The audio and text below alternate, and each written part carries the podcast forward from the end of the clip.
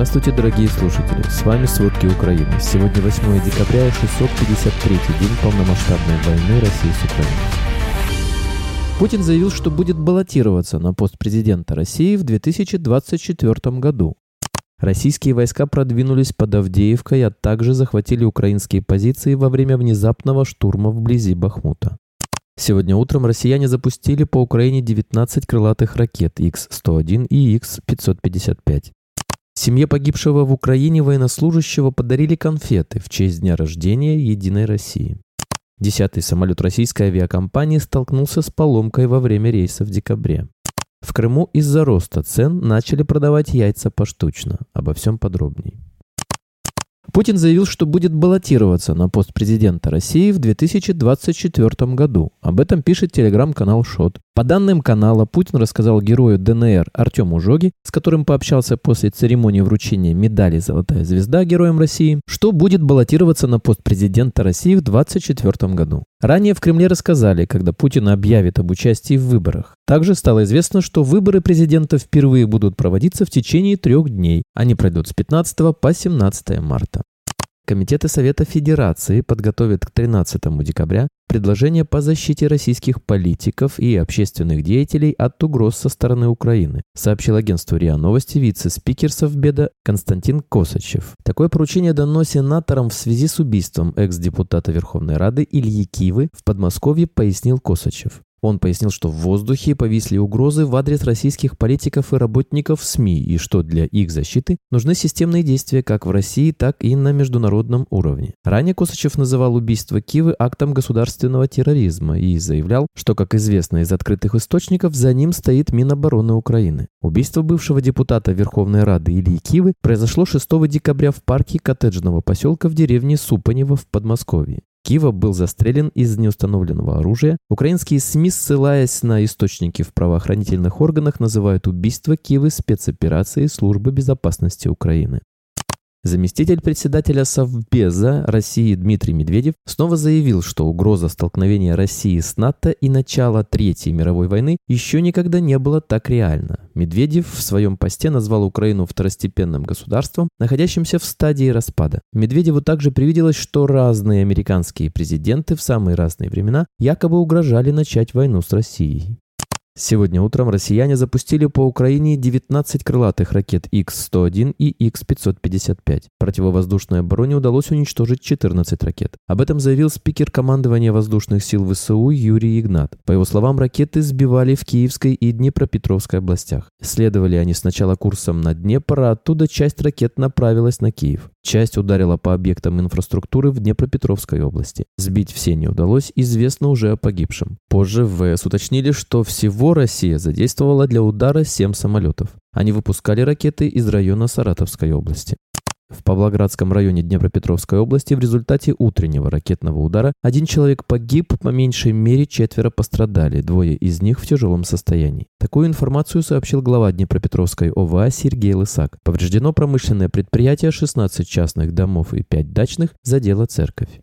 Российские войска 7 декабря незначительно продвинулись под Авдеевкой, а также захватили украинские позиции во время внезапного штурма вблизи Бахмута. Об этом сообщает Институт изучения войны. Российские военные блогеры утверждали, что российские войска также атаковали вблизи Новокалинова и Авдеевского коксохимического завода. Украинский генштаб сообщил, что украинские силы отбили российские атаки вблизи Богдановки, 6 километров к северо-западу от Бахмута, Ивановского, Клещеевки и Андреевки.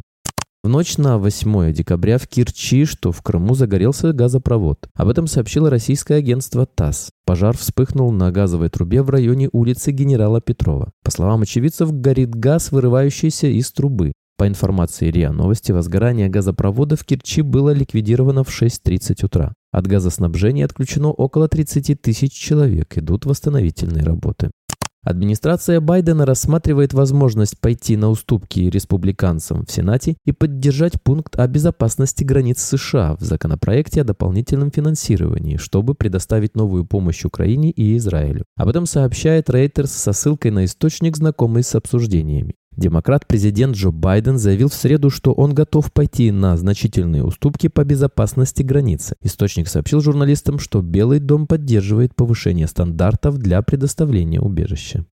Пограничная служба Евросоюза доставила 55 своих работников для наблюдения за границей Финляндии с Россией после решения финских властей временно закрыть все пункты пропуска из-за наплыва мигрантов. Время пребывания дополнительных сил будет зависеть от ситуации. Финский пограничник Вилли Йоскит сказал АФП, что несмотря на закрытие пунктов пропуска к границе Финляндии и России, все чаще прибывают большие группы мигрантов из третьих стран.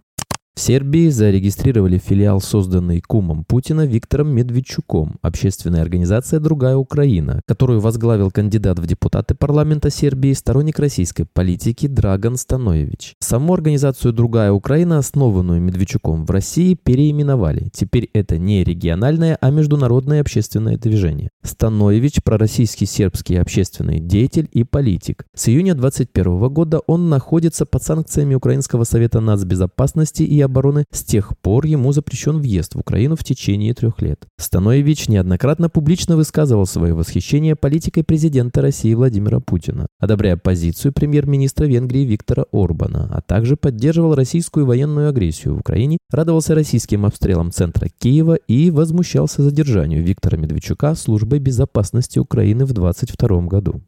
Бердское отделение партии отчиталось об акции, проведенной 1 декабря, в ходе которой партийный десант навестил многодетные и малообеспеченные семьи, а также родственников тех, кто погиб на войне в Украине. Во время встречи с семьей одного из погибших военнослужащих спикер Горсовета Бердской, глава местного отделения «Единой России» Владимир Голубев подарил им конфеты. Марсианка обратил внимание «Сибирский экспресс». Этот торжественный момент единороссы решили запечатлеть на фото и опубликовать в отчете о проведенной акции. На фоне стоит фотография Алексея Акатова. Он ушел на войну в ноябре прошлого года и погиб в феврале 23 года. Десятый инцидент за 8 дней текущего месяца произошел с российским самолетом этим утром. Боинг 737 авиакомпании С-7 вернулся в Толмачево из-за помпажа обоих двигателей. При взлете пассажиры услышали звуки взрывов и увидели языки пламени из турбин, сообщила авиаторщина. На борту рейса С-7 Новосибирск-Москва находились 176 пассажиров. В компании сообщили о колебании оборотов обоих двигателей с последующим восстановлением. Ранее произошло минимум 9 серьезных происшествий. 7 декабря загорелся двигатель грузового Ту-204. 6 декабря произошло возгорание на борту Боинг 777 аэрофлота рейса Москва-Камчатка. 5 декабря у Ан-12 отказала система управления руля. Он приземлился в аэропорту Хурба, Комсомольска на Амуре. 2 декабря аэробус А-321 Аэрофлот Петербург-Москва аварийно сел в Шереметьево из-за отказа левого двигателя. 1 декабря аэробус А-321 Аэрофлота Калининград-Москва приземлился в Пулково из-за срабатывания индикации системы кондиционирования кабины пилотов. Боинг 737 Аэрофлота из Москвы совершил аварийную посадку в Южно-Сахалинский из-за срабатывания индикации падения давления стойки шасси. Санкции отрезали Россию от обслуживания лайнеров и оригинальных запчастей. С весны 2022 года авиакомпании требуют от персонала не вносить дефекты техники в бортовые журналы, а самолеты летают неисправными, писал проект.